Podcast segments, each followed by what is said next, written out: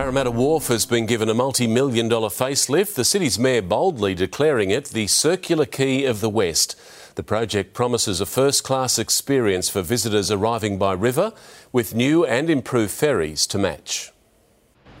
Dubbed the gateway to the River City, this is the new and improved Parramatta Quay. We don't come to Parramatta enough, and it's just like another reason to, to come to Parramatta. A $13 million makeover of the wharf entry at Charles Street Square set to entice more visitors to the heart of the West. Just nice. Everything's clean and crisp and environmentally friendly and it looks great. Three years in the making, the upgrade includes a riverfront walk, amphitheatre, and public shelter, as well as new stairs and ramps to improve accessibility, with around 6,000 people currently using the river ferry services each day. This shows the community that we mean serious about our tourist business and we want them to come in and enjoy it. And soon the journey over here will be new and improved too, with seven new ferries currently being purpose built in Hobart, set to hit the river by 2025. They're the Parramatta River class ferries and they will replace the